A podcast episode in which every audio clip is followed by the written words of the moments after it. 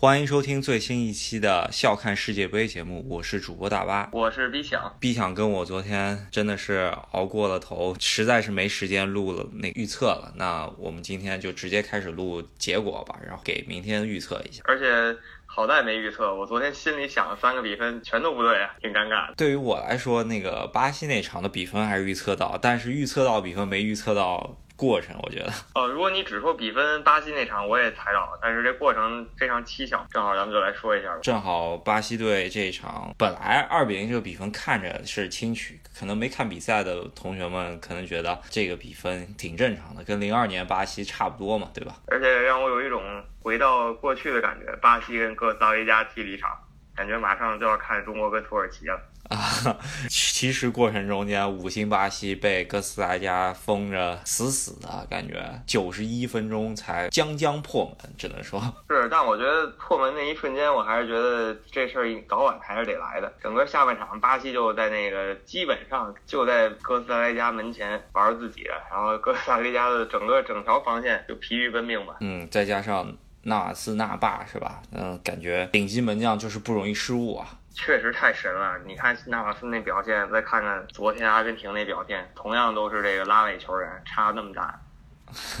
呃，这整条后防线也都还不错，说实话，摆了个大巴，巴西队攻入这个大巴只能靠双前锋。而且我感觉攻入第一球以后，他们那个防线心里终于就崩溃了，所以第二球来的也就很，然后比赛才结束。是，主要是你再守也没有意义了。双两连败之后，哥斯达黎加就出局了，他再守下去就没有任何意义了，对吧？所以说，是阵线前提之后，那巴西队就对于他们来说，前面一片草原，只能说内马尔流出了英雄泪。所以我现在来看，巴西队在我心中还是有些冠军相，因为感觉九十分钟能坚持不懈，最后终于打破僵局。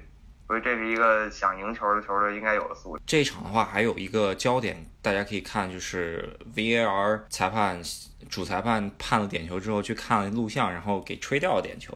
你觉得那个是点球吗？我觉得其实不算吧，因为我觉得他俩就是重心都失掉，两个人也要一起摔。但是在第一眼看过去，我也觉得点球，但慢镜头一回放，我觉得不太像点球，就像一个比较意外的情况。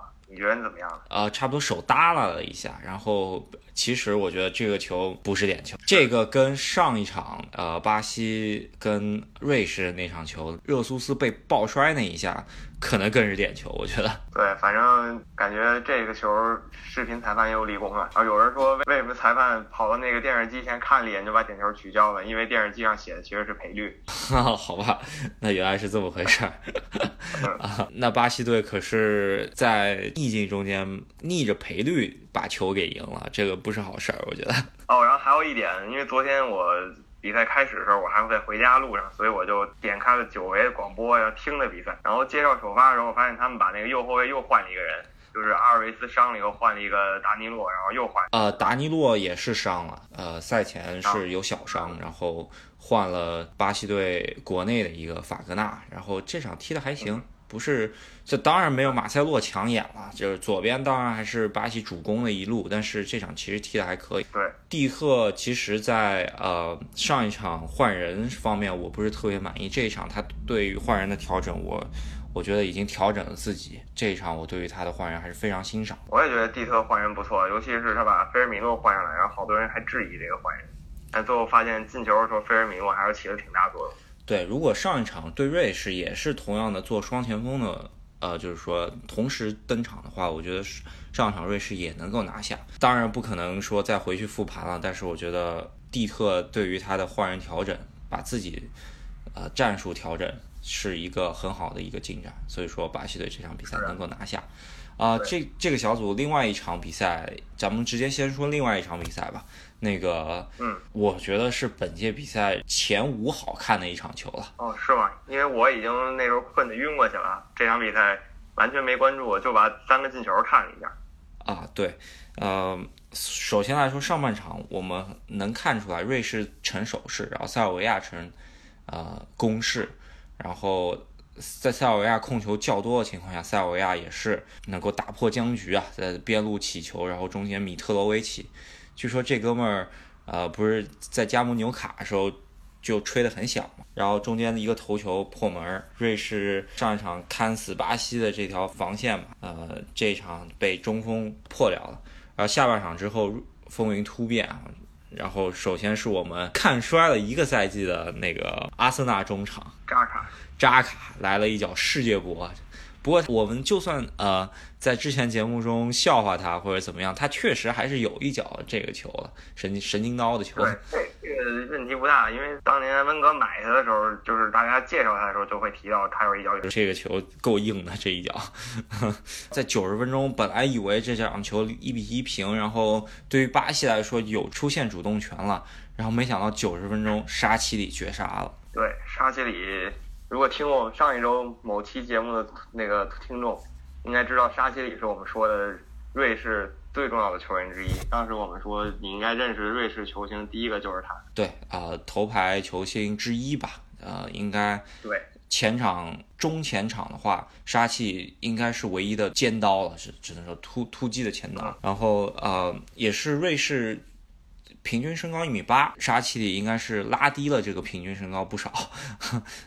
哈哈，没错没错，但是人家真是九十分钟最后能够跑起来，甚至如此冷推了一个守门员腋下。瑞士也是唯一一个能够逆转比赛结果的球队。你要这么一说，我发现还真是，之前比赛居然没有一个是逆转的，挺意外的。只有说在落后的情况下扳平的，并没有说能够转败为胜。所以说这个小组一下变得扑朔迷离，也不能说扑朔迷离吧。太也不能说太扑朔迷离吧，跟 B 组有点类似，就是下一场塞尔维亚必须要死磕巴西了。对于巴西来说，不一不是一个好消息。如果是打平，或者说是塞尔维亚胜的话，对于巴西来说其实是好消息，因为塞尔维亚提前出线之后可能会轮换，然后呃打平了，那就是呃跟巴西队同分的情况下，他还是对瑞士有心理优势的嘛。现在来说，这塞尔维亚必须是呃死磕巴西，一定要比瑞士踢哥斯达黎加的结果要更好，才能够出现。现在，这就是我刚才大巴分析说，这个巴西觉得下并不是很很高兴了，但是有一个队下一场可能会并不高兴了，就是阿根廷，因为他们期待已久的结果出来了，是尼日利亚取胜了冰岛。呃，说实话，昨天我们如果预测的话，我跟你都应该是在这一场上面挂挂彩。对，因为我觉得冰岛。可能身体优势上比尼日利亚大，就是尼日利亚可能擅长跑动，冰岛擅长对抗，所以我觉得谁也占不着太大便宜。结果并没有这样，主要是觉着冰岛的整体战术纪律会比尼日利亚强多了。没有想到，呃，居然这个结果确实还是有个人闪光一面的尼日利亚球星发威。是，首先那个第第一个进球，我觉得还算是团队配合吧。那个你车边路，我没记错的话，摩西冲上来传了一个，然后。中间穆萨算非常犀利的一个停球加大，我当时看的时候还挺挺震惊的，哥们儿脚下活可以。呃，毕竟是莱斯特城夺冠之后寄予厚望迈进的一个前锋，而且这人以前是在俄罗斯踢球的，所以说对当地环境比较熟。然后就说在以前莫斯科中央陆军踢嘛，所以他现在也也不能说回到故里了吧，但是这整个。感觉他是了解的，是是这样子的，等于半个主场吧。然后冰岛也是有机会，是吧？有个点球没进。而且感觉这届世界杯点球真多呀，几乎场场都要有点球了。啊，可能也是因为大家不太适应 VAR，原来可能小偷小摸拉两下拽两下，然后现在可是 全方位无死角给你看住了，然后裁判一有。一得到 VAR 的消息就吹点球，其实是感觉如果 VAR 就是用了以后，用了 VAR 以后，咱们一届世界杯能看到这么多点球，可见以前世界杯到底少判了多少，对吧？如果有 VAR，可能韩国队当年那些事儿也就不会发生。对，就是咱们就说过，零二年如果有 VAR，韩国能小组出线吗？小组出出现都是个大问题啊，更不用说什么十六强、八强、四强了啊。对，然后呃。那得分析一下这个组的出现形式吧。哎，感觉阿根廷梦中惊坐起，又要谈笑风生又一年了啊！咱们看看，就是说阿根廷首先它是小组垫底，是因为以净胜球的情况，小组呃负三小组垫底，然后冰岛是负一，然后尼日利亚三分，他他们各是一分，所以说首先阿根廷必须得赢尼日利亚，这这是一个前提。那个小口误，冰岛是负二啊，这所在所有能够呃让阿根廷晋级的这个条件成立的，首先是阿根廷必须赢尼日利亚，没错，这样在积分上能够超过尼日利亚。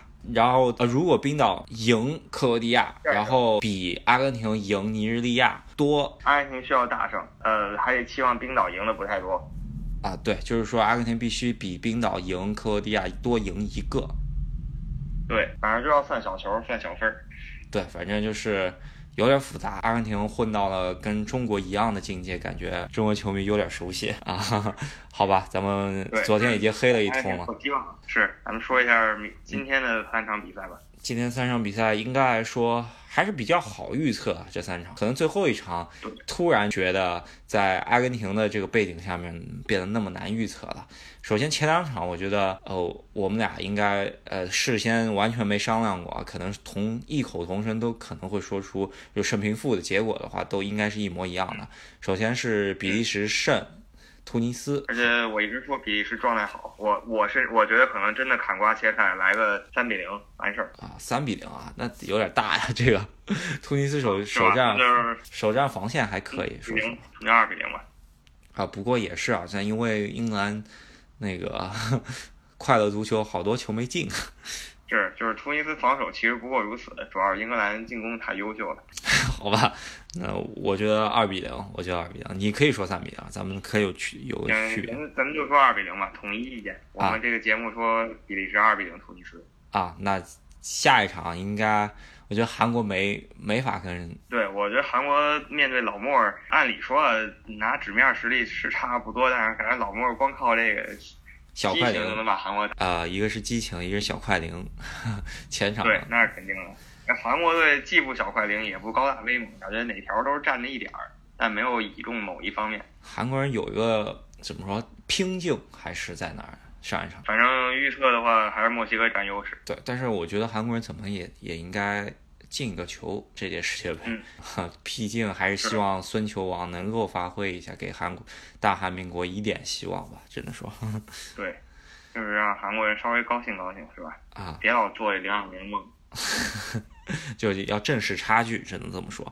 啊、我觉得墨西哥应该是反击会进一个球，然后韩国人韩国人啊、会扳一个，然后在墨西哥再靠自己实力能够传控进一个，二比一。反正你这个戏我想的也差不多，嗯，二比一吧。就是墨西哥二，韩国一。第三场的话，我觉得最难猜啊，呃，我个人觉得德国赢不了，然后还有可能要继啊一零一四卫冕冠军小组出出局的这个魔咒，德国队也要也要踏上这条路，我觉得。我倒觉得德国队整整体状态会回升，所以我觉得德国队可能可以小胜瑞典，靠着他们球星的能力啊，然后整体的粘合度啊，一比零吧，我猜。德国队能赢瑞典的情况下，我只有说是他们靠传控打破打穿了瑞典的防线，是吧？对，然后瑞典的防线怕传控嘛，就是说以德国队的传控，就是第一场的传控水平，呃，能够打打穿瑞典的防线吗？我这个比较怀疑啊。然后我觉得德国第一场不敌老莫儿还是有些意外成分的，所以我觉得德国队一般很少给我们意外，所以我觉得他的传控问题不大，而且有克罗斯这种球员坐镇中场，你也懂的。上一场据说就是克罗斯发挥不好，所以说才会导致整个全盘皆输了。瑞典的情况应该还是会摆一个大巴，前面放一个白又硬的一个中锋，然后搞一搞吧。这是瑞典一贯的打法。啊，嗯，我不是德黑啊，就是我希望德国能够晋级，不然巴西就真，如果德国踢得不好，或者德国出局了，巴西连报仇的机会都没有。所以我也想看德国晋级以后跟巴西狭路相逢。啊，但是所以我这次希望德国赢吧，我预测一比零小胜。我觉得是零比零，这这一届好像还没怎么踢过零比零的比赛目前没怎么看到，一比零真多。啊，所以说你觉得还是会持续这个结果。然后我个人呢是不希望德国能够小组第二出现的，因为我去俄罗斯球票有一场是看的是德国那个小组的小组第一和巴西小组的小组第二的十六强比赛。然后德国小组第二出线的话，那场十六强我没有票。对于我来说，这一场可能比决赛还重要。明白。对，那你就赶紧给德国打打气儿啊！希望德国两连胜拿个第一。呃，这个组的话，因为巴西小组先踢完，然后德国还能挑挑，是吧？希希望明天赢球之后还能挑挑边儿。对，我也希望淘汰赛再看巴西跟德国。我觉得今天预测这么多，差不多吧。啊，今天那就这样吧。然后周末咱们有空淘汰赛之后的分析，能够稍微讲一讲。总体总结一下，就是我们觉得比利时可以轻取突尼斯。然后墨西哥可以小胜韩国，但韩国也能进球。然后德国大巴觉得能逼逼呃跟瑞典战平，我觉得德国小胜瑞典。那今天的节目就到这边，然后有兴趣的话可以多多给我们留言，多多订阅。然后有错误给我们指出来，然后多多关注赫斯基大帝。今天就说这么多。好，那我们明天再见。好，拜拜。